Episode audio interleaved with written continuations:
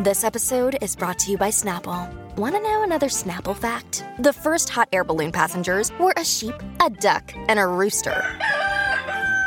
Ridiculous. Check out snapple.com to find ridiculously flavored Snapple near you.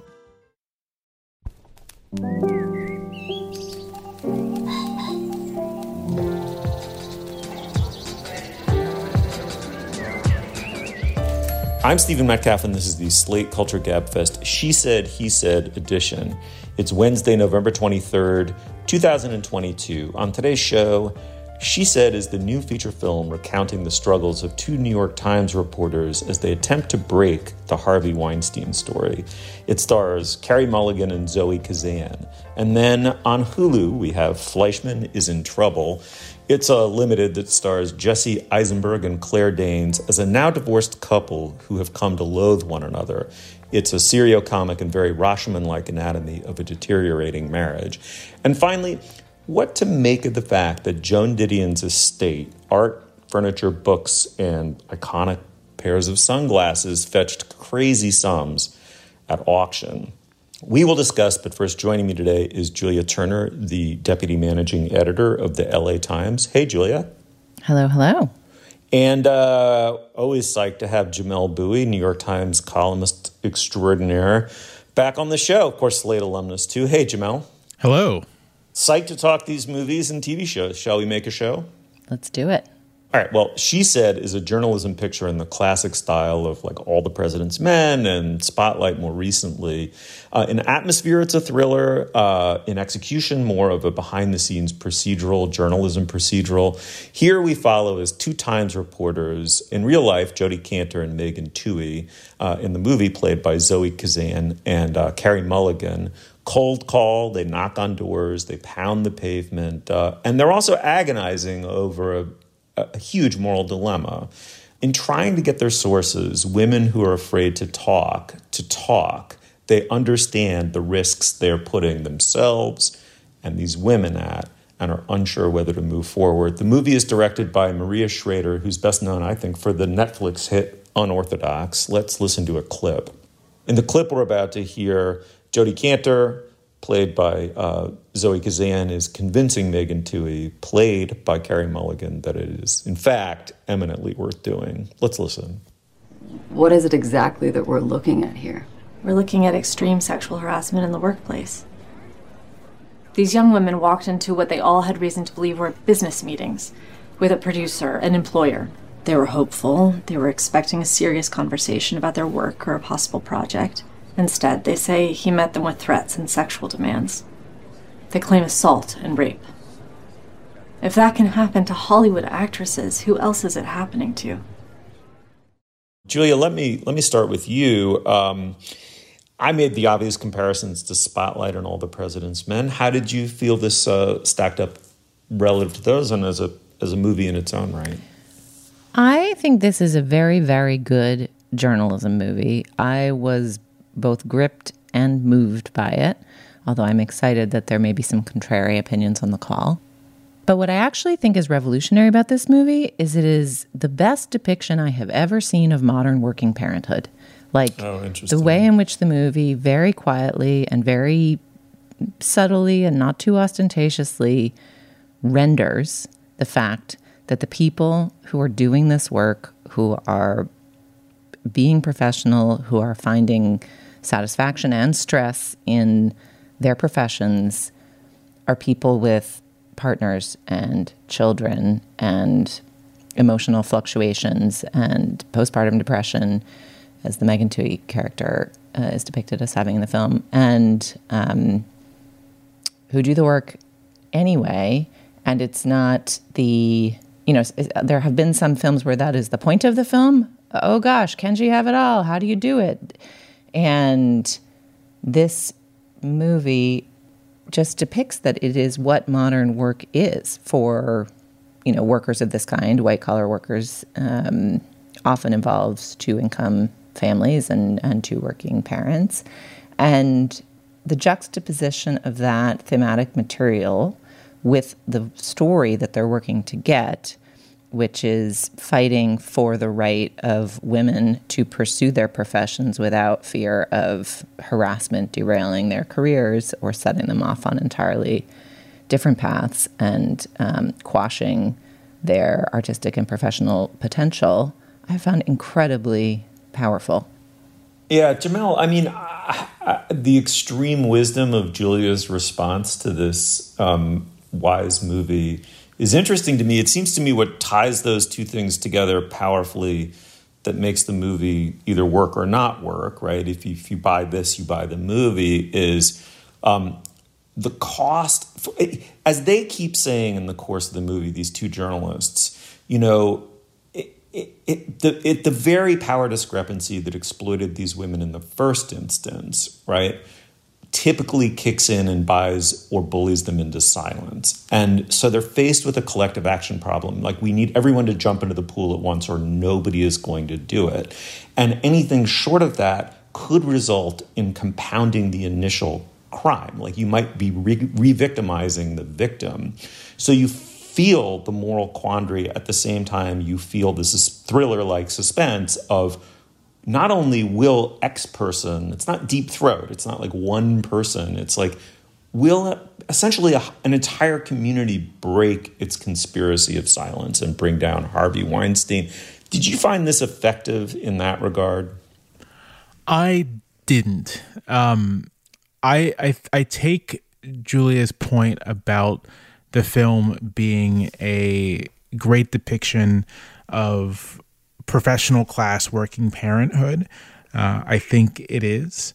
Um, I, I do think that that aspect of both characters could have been like better integrated into the investigation or vice versa the investigation better integrated into their experience as working parents and as partners in addition to as journalists but I, I guess my my issue with the movie is that I felt that so much of the investigation part of it was just like very didactic and very sort of like um very preoccupied with just explaining things to you in info dumps um mm-hmm. and not so much in uh depicting the process of discovery. It does that. It doesn't not do that. And the times when it does it, I think it's it's one of the movies at its strongest. Um, but I think that there's also too much of you know we're going to have a phone call and there's going to be pretty much one person on the line they're just going to like give you you know a block of text um, that you can then move forward to. Basically, you have you have a question or something. This block of text will answer that question for you, and I think you can pull that off once. Maybe in, in, in any kind of movie, I think you can pull that off once. And like these sort of journalism, I call them document movies, um, uh, because it's not you know it doesn't necessarily have to be about journalism, but like this kind of structure for a film involves people sifting through documents. Um, you can do it twice in maybe one of these movies but i think this the, the script kind of leans on this a lot um, rather than show you the investigation. Uh, my sense like the movie's over two hours long and it seems to me that they maybe had a hard time either cutting or streamlining because um, i'm not necessarily sure the movie should be two hours long or over two hours long.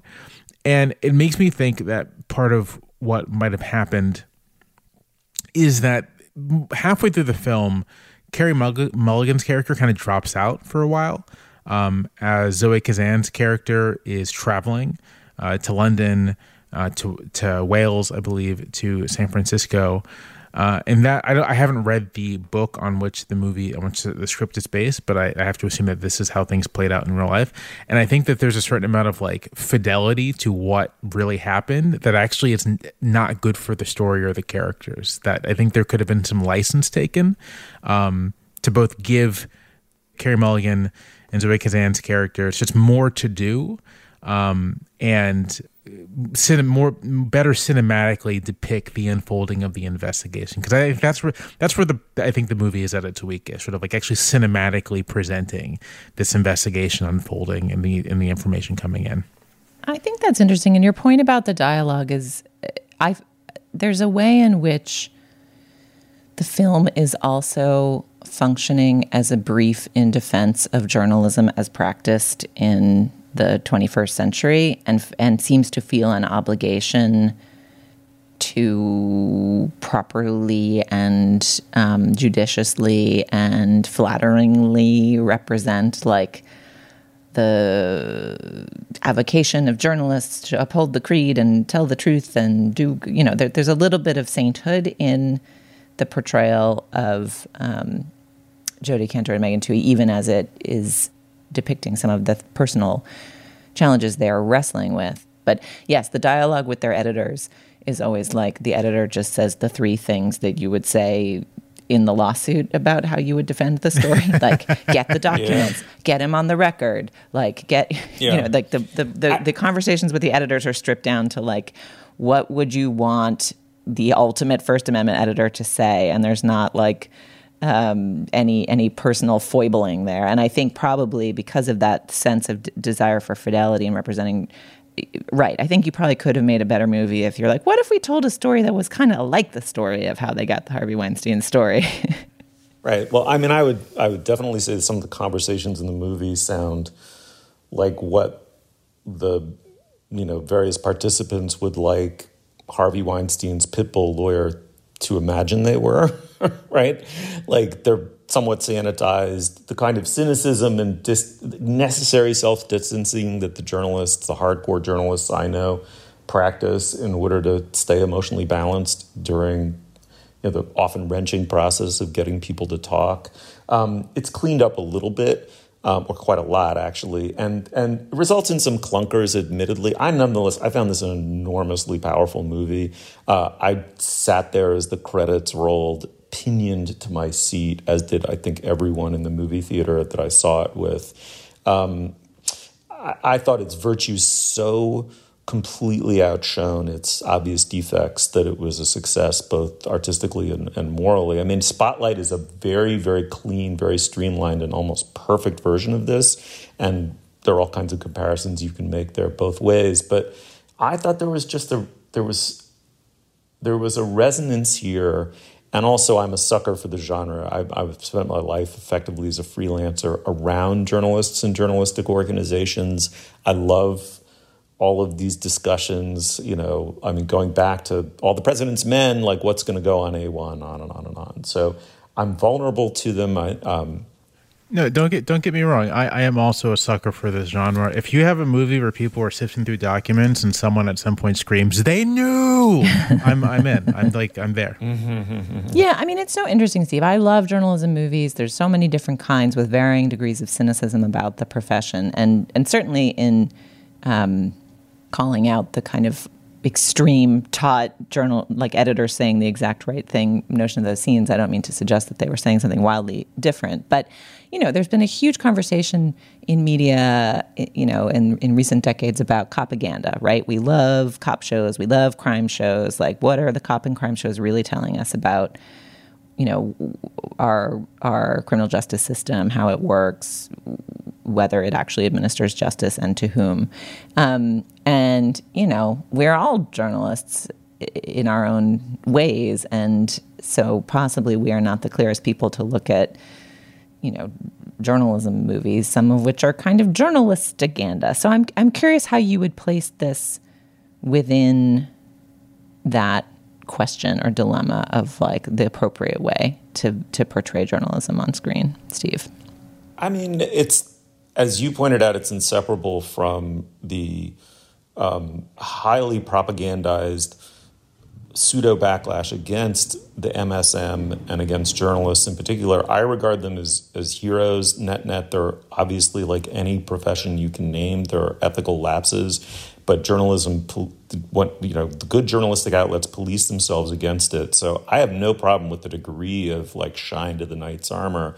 I, the, the scenes that worked for me, of the procedural scenes, the ones that worked for me best were Dean Baquet, the you know managing editor or whatever head editor of the New York Times, on the phone with Harvey Weinstein, which were so great because it's exactly that thrill, right? It's very minimalist. Um, it doesn't feel that sanitized. And it's this moment where a person from a highly self policing, rigorously self policing, ethical, uh, profession is confronting a person who's an absolute travesty of all of those things and has gotten away with it because of his community's moral problems. And Baquet and everything he says is letting him know you do not have the power here now, right? Like you are not going to shape this or me or anything about what we write other than whatever on the record statement you want to make. And it's it's the spot, and I don't mean to recenter this narrative on Baquet. He's not the moral center of this movie in any way, shape, or form. That is simply all I'm saying is that is the moment where the procedural aspect of it to me was very effective because it didn't seem sanitized and it really rang true. Yeah, that scene is really interesting and it highlights I mean, this is the the the problem with I guess drawing any equivalence between what cops do and what journalists do, but ultimately that kind of journalism boss has to you know, the, the profession has to be fair. It's part of its own self policing that it insists it is fair, but it also gets to decide when it is being fair because it has the power to publish. And that's that's Baquet saying, no, we have it. We have it to our standards, the story, and you can participate or not, but we're going. Um, and that it, it, it highlights that sense of the priesthood or the or the institution having to hold itself to its own standards, whether or not people outside the building respect them or understand them. Right.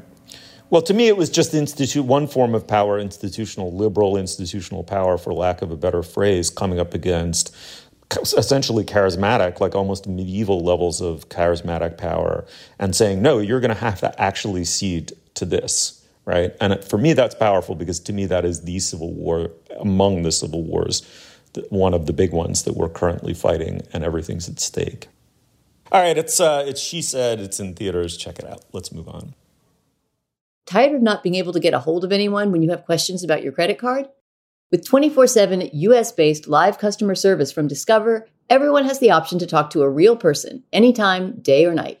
Yes, you heard that right. You can talk to a human on the Discover customer service team anytime. So the next time you have a question about your credit card, call 1 800 Discover to get the service you deserve. Limitations apply. See terms at discover.com/slash credit card. When you need mealtime inspiration, it's worth shopping Kroger, where you'll find over 30,000 mouthwatering choices that excite your inner foodie. And no matter what tasty choice you make, you'll enjoy our everyday low prices, plus extra ways to save, like digital coupons worth over $600 each week. You can also save up to $1 off per gallon at the pump with fuel points. More savings and more inspiring flavors make shopping Kroger worth it every time. Kroger, fresh for everyone. Fuel restrictions apply. All right, now is the moment in our podcast we talk business. Dana's out, so I'll handle it. Uh, only one item of business to tell you about today. It's our Slate Plus segment this week. Uh, Jamelle is with us. We thought maybe we'd return to the topic of Twitter. Uh, Elon Musk obviously is going in uh, several directions uh, with it at once. Some anticipated, some unanticipated. We really like to talk to Jamelle, who's a tremendously delightful, gifted Twitterer, tweeter. He'll presumably tell us what Twitter now means to him, what its uh, demise uh, or slow degradation might mean, and uh, does he have any red lines? Like you cross the red line, Jamelle Bouie's out. He's quitting quitting Twitter. All right, if you're a Slate Plus member, make sure you stick around for that conversation at the end of the show. If you are not a Slate Plus member, you can sign up today at slate.com slash culture plus. Members get ad-free podcasts, lots of bonus content like the Slate Plus segment I just mentioned. You'll get to hear members only programming on other Slate shows like Slow Burn, Political Gab Fest, all the good ones. And remember, members get unlimited access to the great writing at slate.com. You will never hit a paywall if you're a Slate Plus member. Never. I should also mention you'll be supporting our work and the work of our brilliant colleagues. These memberships are very important for Slate. So please sign up today at slate.com slash culture plus. Again, that's slate.com slash Culture Plus. All right, back to the show. All right, well, Fleischman is in Trouble is an adaptation of a 2019 novel about a collapsing marriage. We begin in this telling with He Said, the version of the story told from the point of view of Toby Fleischman, here played by Jesse Eisenberg. In his mind, at least, Toby was a noble victim of a monomaniacally ambitious woman. His wife, Rachel, played by Claire Danes, in his imagination, we come to discover, had become a money and status obsessed harridan, while all he wanted, all Toby wanted, was to be a heroic doctor and a humble dad. As the show progresses, this premise becomes the object of a rather intricate deconstruction by the show's narrator, who turns out to be Libby, Toby's friend, played by Lizzy Caplan. Show's on Hulu, if I didn't say, and it's uh, an adaptation of a Taffy Brodesser Akner novel from 2019. Let's uh, let's listen to a clip. In the clip, we're going to hear Toby over dinner with friends uh, describing what went wrong in his marriage. Let's listen. Divorce is like that old Othello game. You know, you start your marriage with all the discs white, right? And then there's some black discs here and there along the way. You know, you fight, but ultimately you laugh and it's fine because the board is still mostly white, right? But then something happens and the marriage falls apart, and suddenly the entire board is black. Is that how you play Othello? They should probably change the name Othello.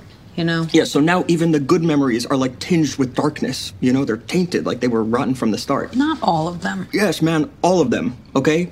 Now you look back at all those memories, like the fight you had on the honeymoon, the way you couldn't agree on like a name for your child, and suddenly they're no longer innocuous fights anymore. Now they're foreshadowing. I think when we get married, we really have no way to fully understand what what forever means, you know? That's what I'm always saying. Mm. Marriage is for suckers. how are you going to know how you're going to feel in three times the amount of years you've been alive for? All right, Jamelle, let me start with you. Uh, this was a novel. It was a very, very voice driven novel, uh, as I've come to understand. The narrator of that was a sort of doppelganger of the, uh, of the author, stand in for the author. Uh, not always easy to adapt. They definitely went with voiceover. That was the decision they, they, they made here. What'd you make of this? For being something. Uh, for being something that's like uh, pretty much entirely foreign to my experience, uh, affluent white people or what are the Lower East Side? I don't know. I don't know what those neighborhoods are. Um, uh, I, you got. I'm going to play up the fact that I'm like a Southerner here. I'm just a I'm just a humble country boy.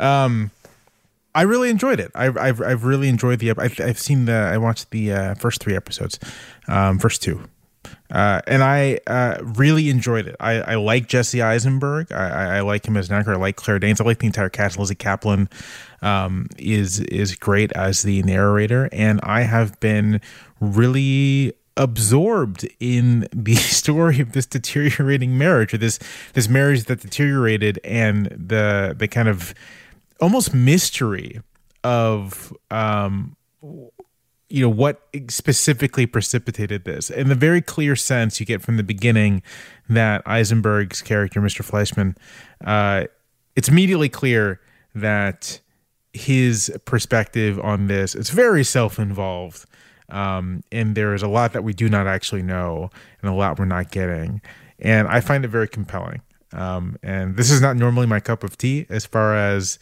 uh, television goes. Uh, but I found this a very compelling watch, and I think again, I think all the performances are terrific. I think Eisenberg is very good in this. Julia, let me just turn to you. It's it's got a lot of challenges. One of which is that you know for the first couple of episodes, it may not be entirely clear that you're getting a highly interested, subjective account, uh, i.e., Toby's account uh, of the marriage. I mean, you know, it, especially because this voiceover is a third party who's not Toby, right? So voiceovers tend to be, I mean, they're either omniscient or they're they're heavily aligned with a character whose focalization is through whom we're getting the movie itself or whatever the dramatic action itself. Here, actually, there's a it turns out to be quite a discrepancy. It doesn't really come that clear in the first couple of episodes, does it? A little disorienting. How'd you how'd you find your way? Yeah, I so I read the novel and enjoyed the novel quite a bit. Um, and was excited about the casting for this. I feel like we have to pour one out for Dana, who who enjoys talking about and looking at the acting of, and also the person of Jesse Eisenberg, as she has described on this show. Um, you know, great cast, totally fun interesting story. And I think your your note of mystery, Jamelle, is totally dead on. Like what what worked in the book and part of what propels this story is the sense of like it's a whodunit. It's a, it's a psychological portrait of a crumbling marriage, but reframed as two mysteries one who done it how did the marriage end and who's right and wrong about its demise and also kind of a where the fuck is she because the precipitating incident is that the is that rachel the wife disappears um, and toby is sort of bizarrely unworried about it and just pissed and peeved about it for a while before his friends are like um maybe, maybe think a little harder about that. Um, the the narration did not work great for me because when you have actors this good, it's kind of a bummer to to not let them and their instruments and their faces and their voices tell the story. Um, so I'm I my jury is out until I watch the whole thing, which I will because I find it compelling. And yes, um, fancy, fancy New York material status anxiety dramas are certainly overrepresented in Hollywood, but you know they're not. It's not unfun or funny to see the elements of satire there of the you know hedge fund bros getting skewered in their um, whiskey swilling great rooms. Like that's perfectly fine entertainment.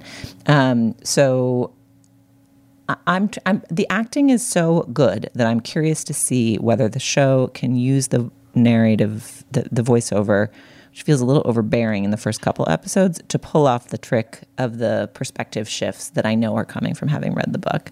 So mm-hmm. I don't. It doesn't feel like it's working to me, but maybe it's gonna work. Is yeah. kind of my verdict so far.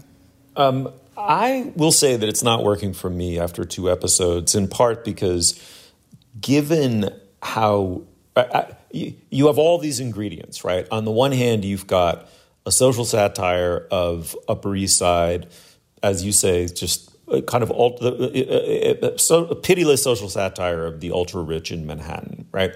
And then you've got this kind of, you know, put upon martyred Nebbish, who's a doctor whose place within that social universe is drawn with enormous amounts of care. So he's shown at his job as not only being a doctor, but is going above and beyond in the way that doctors scarcely do anymore. He's he understands that there's a holistic nature to it, that bedside manner is really important, that you have to see the entire narr- see the entire narrative of a patient in order to properly diagnose them. And he's a generous and kind a pedagogue and mentor. It's not just about treating patients, it's about minting new doctors who have this same set of, you know, empathetic skills um, in order to be a genuinely good one. So it, it, at the same time, he's derided as a complete, like, absolute lowest rung object of pity in this world of the ultra rich that he has access to. He's part of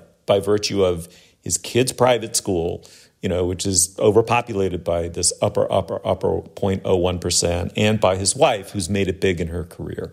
But then you have this problem of what's the relationship between this satire, which seems acute and accurate, as if it's intended to be a depiction. I mean, it's obviously an exaggerated depiction, but you know, and this like deep, almost Henry Jamesian intersubjectivity of multiple competing narratives, one of whom it's like why is it being narrated by this third party friend like why has that friend decided and it, it it's just it's you know and then and because you don't really know that what you're going to eventually get is this sort of rashomon or henry jamesian you know deconstruction of anything like the possibilities of, of an objective point of view at first you're like why is it just it why is it so centered upon his grievances and why is she so horrible and why were they ever, ever, ever together. It, I agree with you, it's rescued by the acting. But beyond a certain point, it's definitely got, like, it is, Jamelle, it is placing huge stockpile of TNT underneath the he said world. And you sense, okay, it's gonna, the, that fuse is lit. But over the course of two full hours, it's just unclear how that's gonna um, unfold. And by the end of the second episode, I kind of lost my patience. I think that's fair. I think that's totally fair. I I um like I like I like the cast so much basically, and I'm so sort of like intrigued about the kind of like where is his wife question that that's really keeping me um that's keeping my attention more than anything.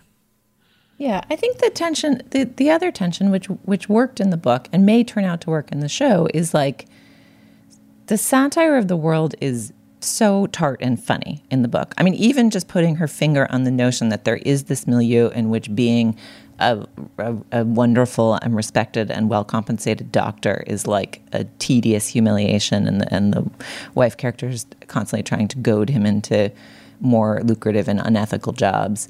Um, like that's a funny observation. That's like a that's a fu- that's a sharp knife blade satire. There's been plenty of satire of this world and the what was the Nicole Kidman murder, Hugh Grant Sabati one, The Undoing. right. The level, the acuity of the observations in the novel is very sharp and funny when stacked up against you know many many many uh, criticisms, critiques, satires of this world. It's really good, and I sense in the making of the show this tension of so many lines in the book are just so good and so funny. Why not just have the narrator say them? But I I do think that the show might feel more ambitious and exciting if it had actually found a way to use the medium of television to convey some of that observation of the world. Because the other thing that it raises is you've got this narrator who is giving you a lot. She's dishing with you a lot. She's telling you a lot about this world, but she's withholding the reveal of how her perspective is is shifting as she's understanding what's going on. So the the the relationship with the narrator character is a little wild. And then Lizzy Caplan is a great great actress. I mean, she's always yeah. good in everything and sort of under, you know, gets steady work and is always respected and yet is still a little undervalued. She's got a bit of that like Judy Greer energy, like, like, you know, just find more things for Lizzy Caplan to do. So to see her playing something so complicated is really exciting. And then having the feeling that she's just kind of like reading the audiobook to me while while Jesse Eisenberg like pantomimes around the Upper East Side is like, oh, I kind of want more. But I will keep watching. Like I'm into it, um, and I, I think I'm curious to see. I feel like there's so much skill in the cast that I'm interested to see how they land the plane. Interesting. I will say this: that the sort of preview after episode two of what's to come bore almost no relationship to the two hours I had just seen. That that kept me intrigued. It's like, wait, what? I just can't put this two and two together and come up with four. So maybe I'll stick with it. Anyway, it's uh, Fleishman is in trouble. It's uh, on Hulu. Uh, uh really remarkable performances. Uh, check it out. I want to tell you about a new show from the Financial Times called Life and Art from FT Weekend, hosted by me, Lila Raptopoulos. Life and Art is twice a week. On Mondays, I have a guest on to talk about life and how to live a good one. Everything from winter travel to cooking to living more creatively. And on Fridays, we talk art. Two FT journalists and I discuss a piece of culture that's in the air new music, movies, and more. Find Life and Art from FT Weekend wherever you listen. All right. Well, the author, uh, the essayist and novelist Joan Didion went from admired to iconic. She went someplace mega um, in the last decade or so of her life as befitting an icon relics, fragments of the cross, locks of hair, uh, in short, her stuff. Uh, in reality, we're talking lamps, sofas, tables, china, napkins, uh, books, and yes, uh, Celine faux tortoiseshell sunglasses were sold at auction. They were gavelled down at sums vaster than anticipated, considerably more than anticipated. Um, Jamelle, I've never canvassed you on your Joan Didion feelings. I almost want to start there. Do you have any history with her as a writer or any uh, special admiration for her? How do you feel about Didion? I. it's, going to mark me as tremendously uh, uncultured. I have never read any Joan Didion. I have no opinions or feelings about her. I have like zero, complete absence of thought. Um, we could skip that, by the way. I don't know, Jamelle. No, no, keep need... that in. Keep that in. Yeah, okay, okay, good, good, good. Thanks. I, f- oh, I feel I... like I feel like I appear to be too erudite, and I need people to know that my brain is empty of many things. Please keep this is this is how you, this is how you've done it. This is how you've mastered all of American history and and uh, so much of modern journalism and have so many interesting things to say and, and all of film history. It's just by leaving out Joan. yeah, yeah.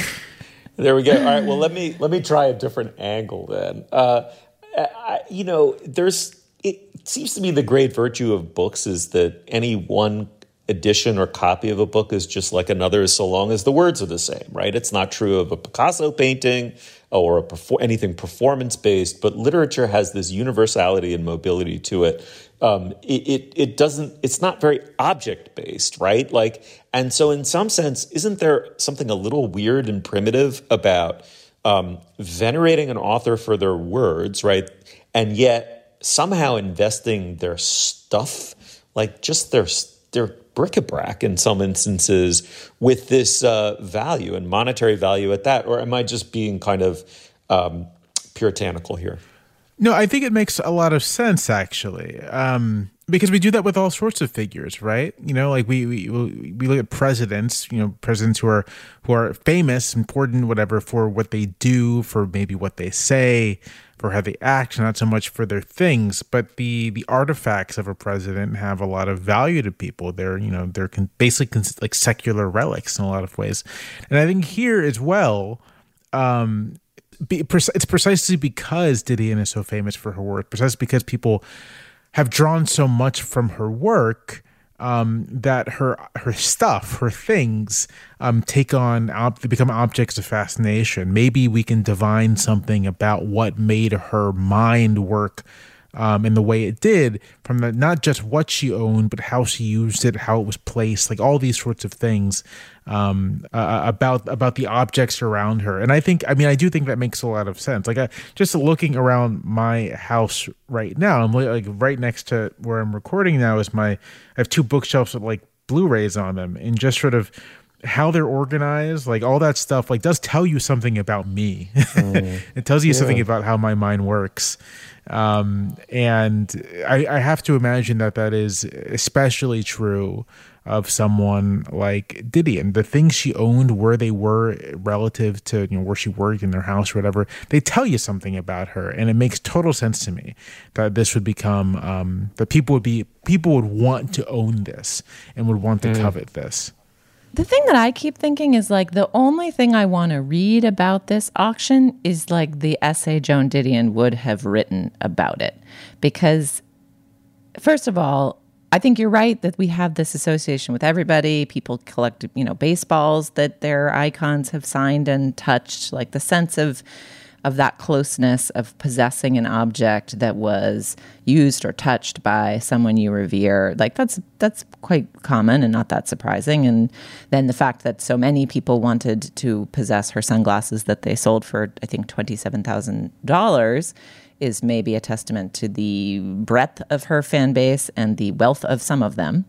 Um, but she was so so able in her writing to describe cultural phenomena in ways that were tart, lucid, and funny um, and very clear, but also to then ascribe to them like gigantic, sweeping sentiments about the decline and fall of humankind or this, that, and the other. And I'd be so interested, you know, she, she both wrote smartly about America, its relationship with itself, its direction, its fixation on sort of the the material and the manic, and then also so smartly about grief and remembrance. And I'm so curious which of her you know whether she would interpret this through the lens of human connection and mourning or whether she would interpret this through a darker lens of like american kind of materialism and missing the point. like, mm. And you know, the the auction proceeds are going to charity. They're going to fund the Historical Society of Sacramento, which I'm like, you know, cu- curious. I mean, a, a natural follow up story for a California based culture department, if anybody knows one, is probably to figure out exactly what the Sacramento Historical Society is going to do with these proceeds. Um, and uh, the proceeds are also going towards Parkinson's research. So it's hard, you know, it's hard to say that this is all like, you know, for enriching the heirs or anything. It seems like a perfectly fine exercise, but I just, I don't know. The thing I found poignant about it, as someone who is both a deep admirer of Joan Didion's work and also someone who feels slightly suspicious of the like beguiling way in which she made arguments. I just want to know which argument she would make about this because I think it could go so many interesting ways. And I think that to me is like the testament to a writer worth tangling with in your mind is like, I don't know what she would have said. And that's kind of mm. part of what was exciting and interesting about her work to me. Yeah, I, I think the genius of Didion, I mean, is so it's so complex um, that it.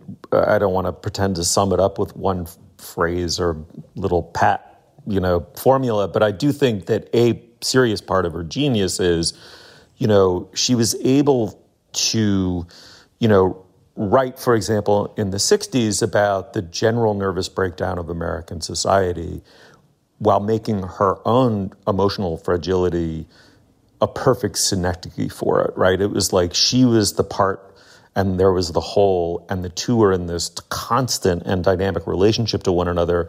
So she was both able to do, for example, what Mailer did, which was kind of, I mean, she never foregrounded herself the way Norman Mailer did, but she made herself a part of her own narrative in a way that felt socially relevant, which is just the fucking golden chalice, right? And at the, at the same time, she was very playful and very cunning, or the people around her were, or, or I'm sure it was both. But, you know, she did not only invest everything she wrote with her own persona and aura, it, it, it, was enhanced by photographic images. She was the, you know, the lens loved uh, Joan Didion, right? And that image of her, the indelible image of her in front of the Corvette Stingray, I think she's wearing the sunglasses in it or whatever. I mean, it's, you know, it, you didn't have trouble picturing Joan Didion, the person, when you read Joan Didion's word word on the page. And I think the essence, you know, of the the kind of you know, lock of the saint's hair or fragment of the cross is always that in possessing this object, I will transfer the aura to me. And that, to me, what I don't like about that is that that's the whole point of having written the stuff, right? It's like that's the essence of reading, right? It's like, it's like, this intimate way in which the words like literally the the the stream of another person's voice becomes your own consciousness which is only reading does that. Not radio not plays not anything right? And that's where the aura gets transferred and that's what the aura is in some sense. To say that that inheres in specific objects maybe i just have a lacerating you know puritanical streak to me but but jamelle for some reason i can't help recoiling a little bit at this. I um I don't know. I I I don't. I totally understand the appeal of wanting to own something that belonged to someone you admire and even being willing to spend um, quite a bit of money on it. Uh, you know, if if uh, if if I if I somehow came into an enormous sum of money and I learned that like uh, Henri Cartier-Bresson's Leica M2 was like available for auction, I would totally buy it. Um, I would totally own it to have like maybe be able to get a sense of the man's genius, right? Sort of like mm. I, I 100% understand um, and sympathize with that with that impulse. It doesn't strike me as materialistic. I mean, it does strike me as being in some sense like a little spiritual, like a the funny thing about um, uh, modernity, about like being modern humans, is that we often think of ourselves as like so much more sophisticated than people who, uh, you know, kept relics around to pray to or whatever. But we do the same thing. Um, we do the same thing in our own way, mediated through uh, the specifics of, a particular time and place. And this is all. This is what this is to me. This is that. Um, for the very wealthy. Yeah, you know, it's funny, Jamelle. I follow you on Instagram, and sometimes on Instagram you sell old clothes like sweaters or blazers. And I bet some people buy those blazers from you because they admire your style, which is not inconsiderable. But I like bet there's somebody out there who is an aspiring writer who, like, I don't know, like feels good about having a Jamelle cardigan and gives, gives that gives them like a little bit of inspiration. And it's like maybe you know I'm gonna I want to find my voice and my expertise and figure out how I can put my my wisdom into the world. Like I, I don't know, maybe that's like an uh, imaginary thought poem, but you know, p- p- part part of the. I have to imagine that some of your fan base, people who love your writing or your photography, and the people who follow you for your perspective on the world, are not just buying your used sweaters because they're like, I need a sweater and that's a good deal and I like that sweater. Like some of the Jamelness of the sweaters must be part of it, right? Yeah. Yeah, I'm, I'm sure that I, I'm, I'm, I, I've never thought about that, but I'm, I'm 100% sure that you're right about that. Well, I've been thinking about this too. Like my mom and sister and I cleaned out a bunch of my dad's possessions. He died in 2021 and we, we went through a bunch of them this summer and I took, he just had a great, he was like a dapper prep and had an understated style, but just had like a big collection of men's shirts for weekend, sort of subtle flannels for for dress, and he liked a he liked a pink and he liked a peach and he liked a subtle plaid and just this collection of shirts that I picture him in. I have pictures of him in. I received hugs from him in. And my sister and I had this like magical day of kind of divvying them up and we we tried them all on and they kind of look good on both of us in a menswear way. And each shirt knew which of us it was for. Like we didn't fight about any of them. Like it was just clear as soon as we both put them on. Like like the shirts chose us, right? Like this collection of shirts divided themselves up in this afternoon of trying them on. And I've been wearing them a lot, and they just feel nice. And that's obviously different having having an object that belonged to someone you knew and loved so intimately as someone who you admire and know only as an idea or a mind from afar. But I like the generosity of of of of kind of not pathologizing it and just sort of saying like, yeah, good good on you, person who aspires to mm. Joan's wisdom and hauteur and remove in her sunglasses, and like, good on you, Jamelle Jamelle sweater consumer. You know, like, why not? Why not? All right. Well, um, certainly, if you purchased uh, any of the um, aforementioned items, we'd love to hear from you. Um, otherwise, uh, let's move on.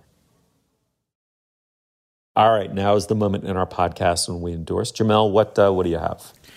I, I, have not gotten in the mail, but it's on the way. But it's the um, Criterion release of Spike Lee's Malcolm X. Uh, it's it's a 4K uh, restoration, so sort of uh, I think scanned from the original camera negative, sort of like remastered, the whole nine yards. Um, I'm really looking forward to watching it, and uh, I'm just recommending it because I think I, I think biopics have like fallen out of style for the most part. Um, uh, and and Malcolm X is like one of the films in Spike's you know uh, filmography that I think people really respect, um, but not necessarily everyone's really like stuck with it. It's like a three hour. It's like an epic. It's like three hours long.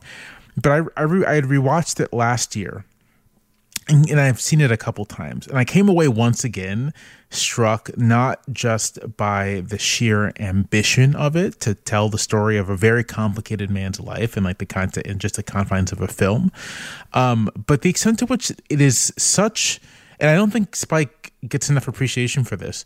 It's such a love letter to classic Hollywood. Spike Lee, like, very clearly loves Hollywood of the 50s and the 60s and the 40s. And that film um, has sort of homages and touchstones to those decades, uh, it, beginning as sort of like a inner city gangster picture. It has not a musical number, but sort of a big dance number that's like very reminiscent of like MGM in the fifties. In School Daze has that like phenomenal dance number that it's just sort of like Spike.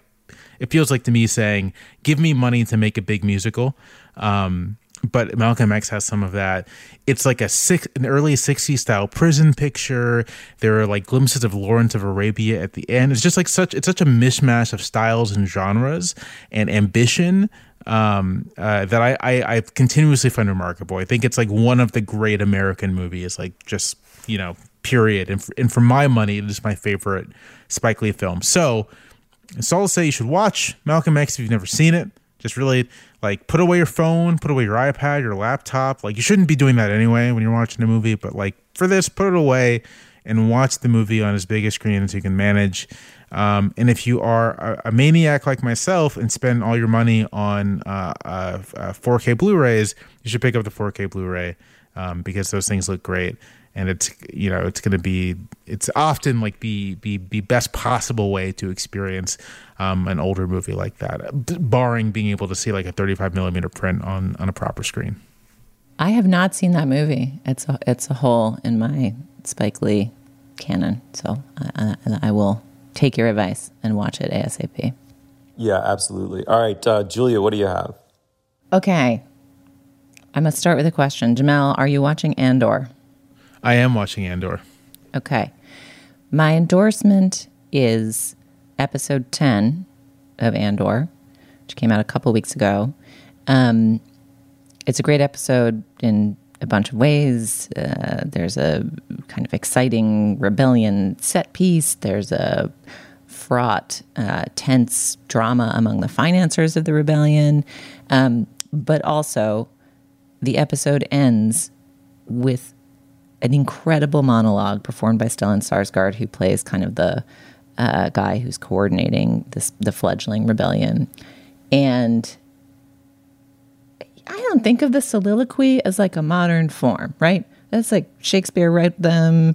They're kind of in older plays. Dialogue these days is a bit more rat a tat, and if you are giving a long speech, it probably means your thing is fucked. Like the script isn't good. Like in general, I think the best screenwriters avoid having characters speechify because it so often sounds wooden, feels wrong, doesn't seem right. I'm very curious for your view of this soliloquy, Jamal, if you're caught up on on the season. Uh, I this loved it.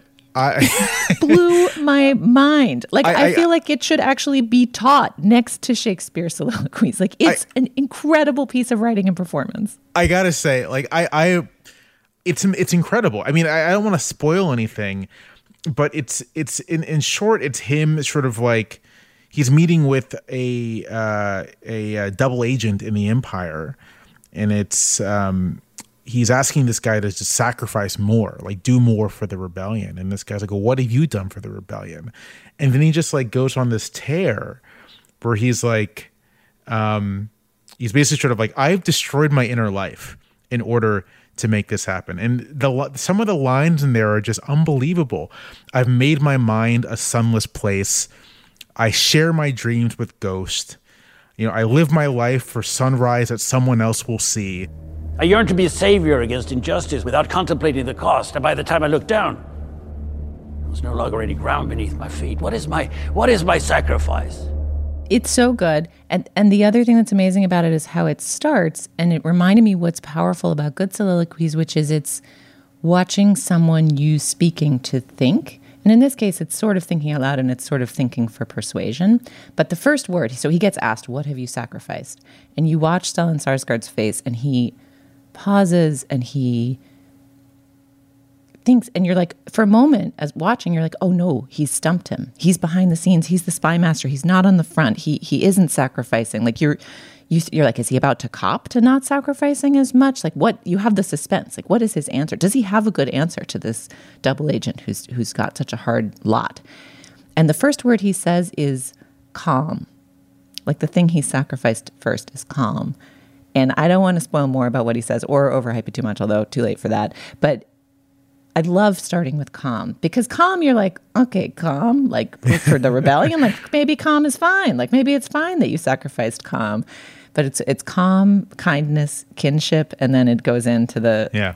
It, I mean, also, by the way, Jamal and I are like reciting this fucking speech from memory because it's so fucking good, and also because I rewound it, rewound it like three no, times to watch it. I immediately it. rewound it. I was like, I need to watch this again. The, the the other line that like stuck in my head. I burn my decency for someone else's future. Like that that's not only writing we don't normally get in like genre shows period or like a Star Wars, right? Sort of just like that's just like great writing period. It's just like great it's so evocative.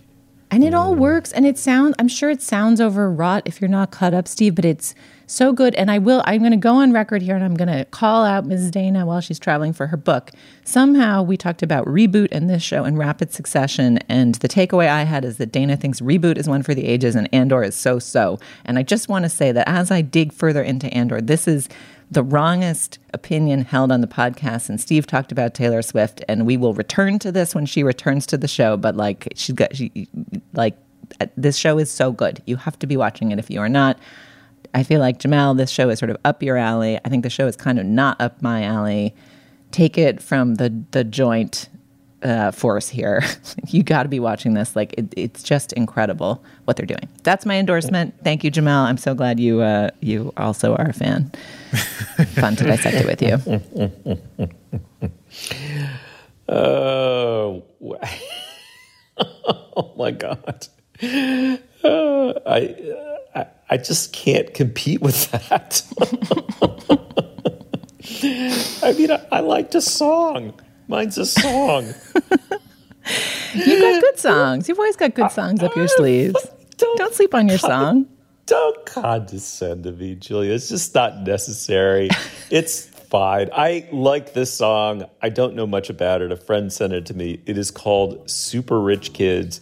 It's new. It's from Trio SR9 and a collaboration with Malik Djoudi, DJ O U D I, Judy, uh, whose music I really like.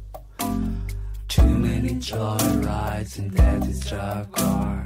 Too many white lines and white lines. Super rich kids with nothing but loose ends. Super rich kids with nothing but fake friends. Real love. All right, it's just a song. It doesn't have Shakespearean resonances that I'm familiar with yet, but it's uh, it's fun. Check it out.